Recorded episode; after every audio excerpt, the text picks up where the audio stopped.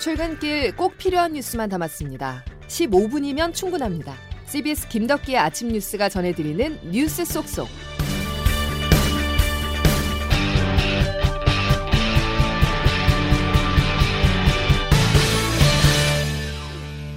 여러분 안녕하십니까. 7월 5일 김덕기 아침 뉴스입니다. 복지부 장관의 공백 상태가 더 길어질 전망입니다. 정호영 전 후보자가 아빠 찬스 논란으로 자진 사퇴한 지 42일 만에 김승희 후보자도 사퇴하는 초유의 일이 벌어졌는데요. 무엇보다 문제는 코로나19 반등세가 뚜렷해 복지부의 역할이 중요해진 상황이라는 점입니다. 첫 소식 양승진 기자입니다. 정치자금법 위반 혐의로 검찰 조사를 받게 된 김승희 보건복지부 장관 후보자가 자진 사퇴했습니다. 아빠 찬스 논란 끝에 스스로 물러난 정호영 전 복지부 장관 후보자에 이어 두 번째 낙마입니다. 복지부는 정부 출범 두 달이 되도록 장관 공백 사태를 이어가게 됐습니다. 신현영 민주당 대변인입니다. 윤석열 정부의 부실한 인사 검증 시스템이 국민 짜증과 스트레스를 넘어 국민 건강과 생명을 위협하고 있습니다.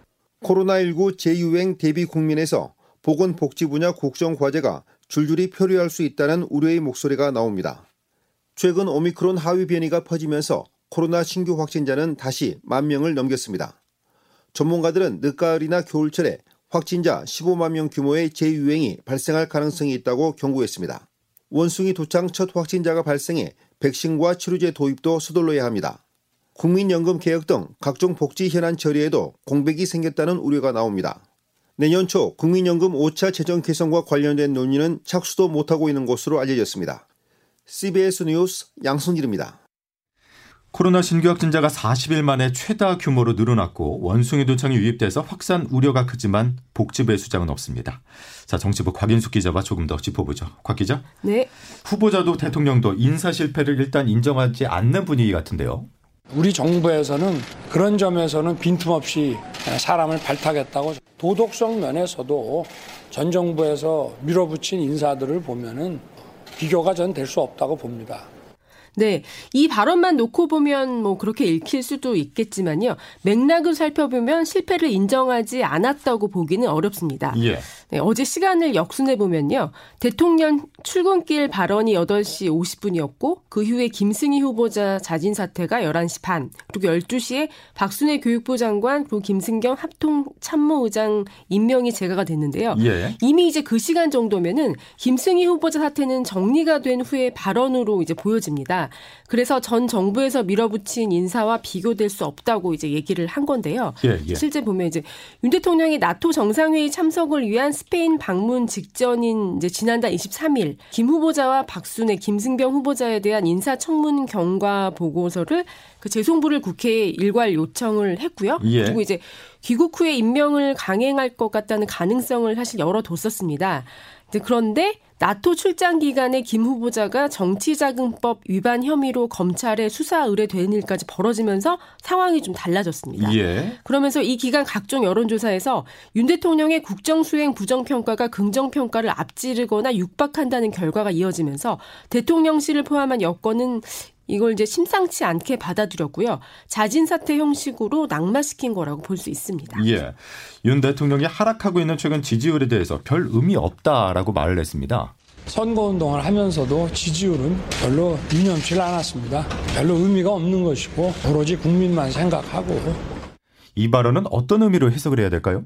예, 글쎄요, 이게 지지율에 연연하지 않는 정치인이 있을까요? 그러니까요. 사실, 예, 사실 이제 지금 이 지지율 하락세에 대해서 대통령실이나 여당은 매우 민감하게 받아들이고 있습니다. 어. 예, 그래서 어제 김승희 후보자 자진 사퇴도 이런 이제 지지율 하락세를 반영을 한 거고요. 특히 이제 부정평가 원인으로 인사 문제가 첫 손에 이제 꼽힌다는 점에서 예. 그김 후보자 임명 문제가 계속 길어지면 이게 바람직하지 않을 것이다. 그래서 어제 자진 사퇴 형식으로 낙마를 이제 시킨 겁니다. 그러면서도 대통령은 그 전문성을 강조한 자신의 인사 철학을 강조하면서 예. 제가 하는 일은 국민을 위해 하는 일이니 오로지 국민만 생각하고 열심히 해야 된다.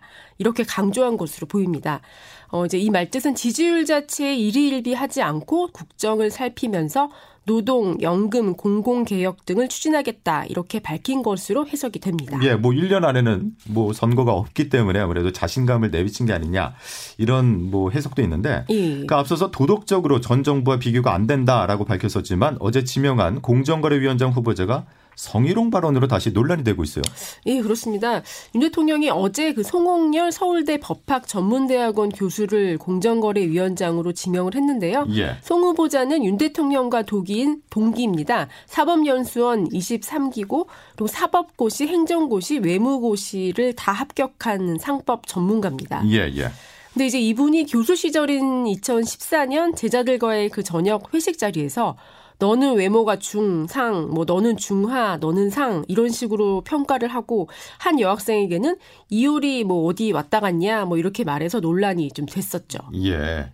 알겠습니다. 그래서 어쨌든 뭐 논란이 있어도 계속 밀고 갈 거다라는 점에 무게가 실리는 거죠.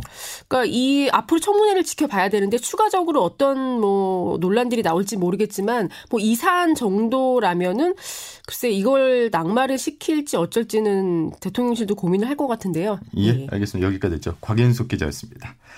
자, 국회는 가동될 채비를 마쳤습니다. 우여곡절 끝에 여야 합의로 후반기 의장단이 어제 선출됐는데요. 그렇다고 모든 갈등이 풀린 건 아닙니다. 사법개혁 특위 구성과 법사위원장을 누가 맡느냐는 입장차는 여전한데요. 오수정 기자가 남아있는 쟁점들 정리했습니다. 35일째 공방을 이어가던 여야가 어제 극적으로 타협안을 도출하며 김진표 의원을 국회의장으로 선출했습니다. 상임위원장 선출을 여야 합의하에 처리하면 의장단 선출에 협조하겠다는 국민의힘의 타협안을 민주당이 전격 수용한 겁니다. 하지만 원구성 후속 조치에 따른 여야 간 이견은 여전히 큰 상태입니다. 국민의힘은 사개특위 구성과 관련해 위원장을 국민의힘 몫으로 하고 위원을 동수로 하자고 제안했지만 민주당은 반대 입장을 분명히 했습니다. 민주당 박홍근 원내대표입니다.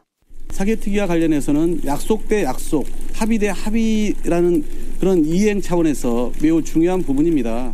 상임위원장 배분 또한 여야가 합의하기로 했을 뿐 구체적인 타협안을 도출하지 못했습니다. 국민의힘 권성동 원내대표입니다. 빨리 상임위원장을 선출해서 국회의원 구성을 마무리 짓자라는 차원에서 통 크게 양보를 했습니다. 민주당의 화답을 기대하고 있습니다. 법사위 권한 조정과 예결위 강화 등도 추후 협상으로 미뤄두면서 실질적인 국회 정상화에는 시간이 걸릴 전망입니다. CBS 뉴스 오수정입니다. 오늘 숫자 6이 나올지 지켜봐야 합니다. 소비자 물가 상승률이 4월에는 4%, 5월엔 5%를 넘으면서 매달 상승하고 있는데요. 6% 물가가 어떤 의미일지 장규석 기자가 전해드립니다. 지난달 5월 물가는 1년 전에 비해 5.4% 올랐습니다. 금융위기를 겪었던 2008년 8월 이후 14년 만에 최고치였습니다. 그런데 이게 끝이 아닌 것 같습니다. 오늘 6월 소비자 물가 상승률이 발표되는데 6%를 넘을 것이란 관측이 유력합니다. 휘발유와 경유 등 기름값이 리터당 2,100원대로 치솟아 1년 전보다 150% 이상 급등했고 봄 가뭄의 채소값, 국제 곡물가 상승의 밀가루값, 사료값 상승에 소고기, 돼지고기, 닭고기 등 육류 가격도 모조리 올랐습니다. 야채니 고기니 뭐 생선이 안 오르는 게 어디 있어야죠. 이게 뭐 10만 원 갖고 나와야 진짜 살 게 별로 없어요. 오늘 6%대 물가 상승률이 확정되면 이젠 금융위기가 아니라 IMF 외환위기 때였던 1998년 11월 이후 24년 만에 초고물가 상황을 맞닥뜨리게 됩니다. 문제는 물가가 더 오를 것 같다는 겁니다. 당장 이번 달부터 전기와 가스 요금이 올랐고 러시아 우크라이나 전쟁 여파로 3분기 곡물값이 더 오를 것이란 우울한 전망이 나오고 있습니다. 한국은행은 어제 보고서를 통해 앞으로도 우크라이나 사태 장기화 등으로 글로벌 공급 차질이 발생하고 이로 인해 원자재와 중간재 비용이 올라 물가 오름세는 심화하고 생산도 제약을 받을 수 있다고 경고음을 냈습니다. 우리가 제어할 수 없는 국제적 환경이 물가를 더 밀어올린다는 건데 통화당국이 대응할 수 있는 도구는 금리 인상밖에 없는 상황이라 급등하는 물가가 금리 인상을 더 가속화할 것이란 예측도 나오고 있습니다. CBS 뉴스 장규석입니다.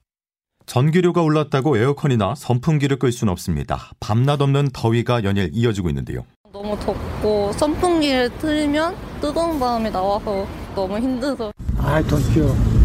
한여름에 지금 더위가 이래 안 되는데. 원래는 좀 더 더운 것 같은 느낌이다.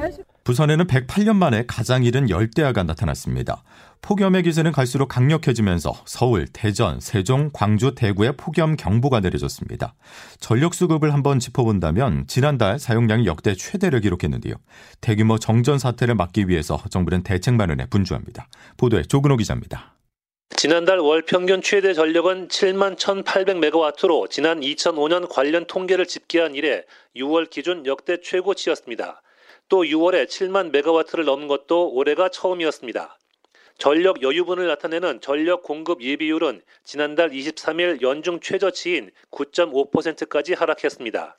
공급 예비율이 낮을수록 전력 수급이 불안하다는 뜻인데 통상 안정적인 전력 공급이 가능한 최저선인 10%에도 미치지 못한 것입니다. 문제는 본격적인 여름에 들어서면서 전력 수요가 더 늘어난다는 것입니다. 산업통상자원부는 올해 전력 수요의 정점을 다음 달 둘째 주로 보고 있습니다. 지금 추세라면 경우에 따라서는 전력 수급 비상 경보 발령 가능성을 배제할 수 없습니다. 산업부 박준일 2차관입니다. 원전 가동도 좀 지금 어, 확대가 되고 또 발전 설비 정비하는 그런 일정들도 다 조정했음에도 불구하고 작년 여름과 유사한 수준에 머물러서 전력 수급 여건이 만만치 않은 그런 상황입니다. 정부는 이에 따라 다음 달 둘째 주를 전후해 휴가를 분산시켜 달라고 산업계에 요청하고 가정과 사업장에서도 에너지 절약을 당부했습니다. CBS 뉴스 조근호입니다. 어제까지 올해 더위로 인한 사망자가 벌써 3명입니다.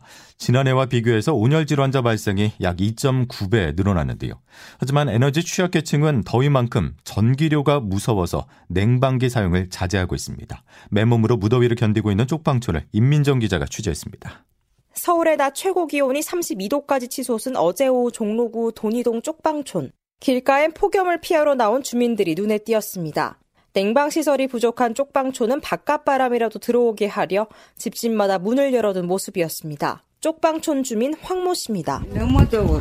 그 선풍기 두 개 돌리고 밤에는 문도 안 닫고 선풍기 켜놓고 문 안 열어놓고 전국 대부분 지역에 폭염 경보가 내려지는 등 무더위가 이어진 가운데 시민들은 폭염과 열대야에 지친 모습이었습니다. 하지만 이어지는 폭염에도 생계 걱정을 놓을 수 없는 시민들도 있었습니다. 50대 A씨입니다. 이런, 이런 거에도 괜찮은데 천막 같은 거를 치고 단체를 팔아요. 그러니까 에어컨이 없어요, 거기는. 그래서 여름에는 덥고. 열대야가 이어지지만 전기요금 인상으로 에어컨 사용을 자제하는 이들도 있었습니다. 질병관리청에 따르면 올해 5월 20일부터 이달 2일까지 집계된 온열 질환자 수는 모두 355명으로 지난해 같은 기간보다 203명 늘었습니다. CBS 뉴스 임민정입니다. 다음 소식입니다. 미국 최대의 국경일 중 하나인 독립기념일이 피로 물들었습니다. 끔찍한 총기 난사 사건이 또 터졌는데요. 누군가 건물 옥상에서 총을 발사해 6명이 숨졌습니다. 워싱턴에서 권민철 특파원입니다. 7월 4일 독립기념일은 미국 최대의 국경일입니다. 이곳 시간 오늘 아침 10시 시카고 교외 도시 하일랜드 파크에서도 기념 시가 행진이 벌어졌습니다. 그런데 행사 시작 10분 만에 들기 시작한 굉음. 이때까지만 해도 행사장 소리인 줄 알았던 군중들. 대체 무슨 일이냐며 어리둥절하더니 피를 흘리고 쓰러지는 시민들을 보고 나서야 총소리인 줄 알게 됩니다. 8초 뒤 다시 울린 총성과 함께 현장은 순식간에 아수라장으로 변합니다. 사망자는 6명, 8세 어린이, 85세 노인도 포함됐습니다. 다른 31명은 총상 등을 입고 병원으로 옮겨졌습니다. 현장에선 고성능 소총이 발견됐습니다. 경찰은 범인이 건물 옥상에서 군중을 향해 총을 무차별 난사했다고 밝혔습니다.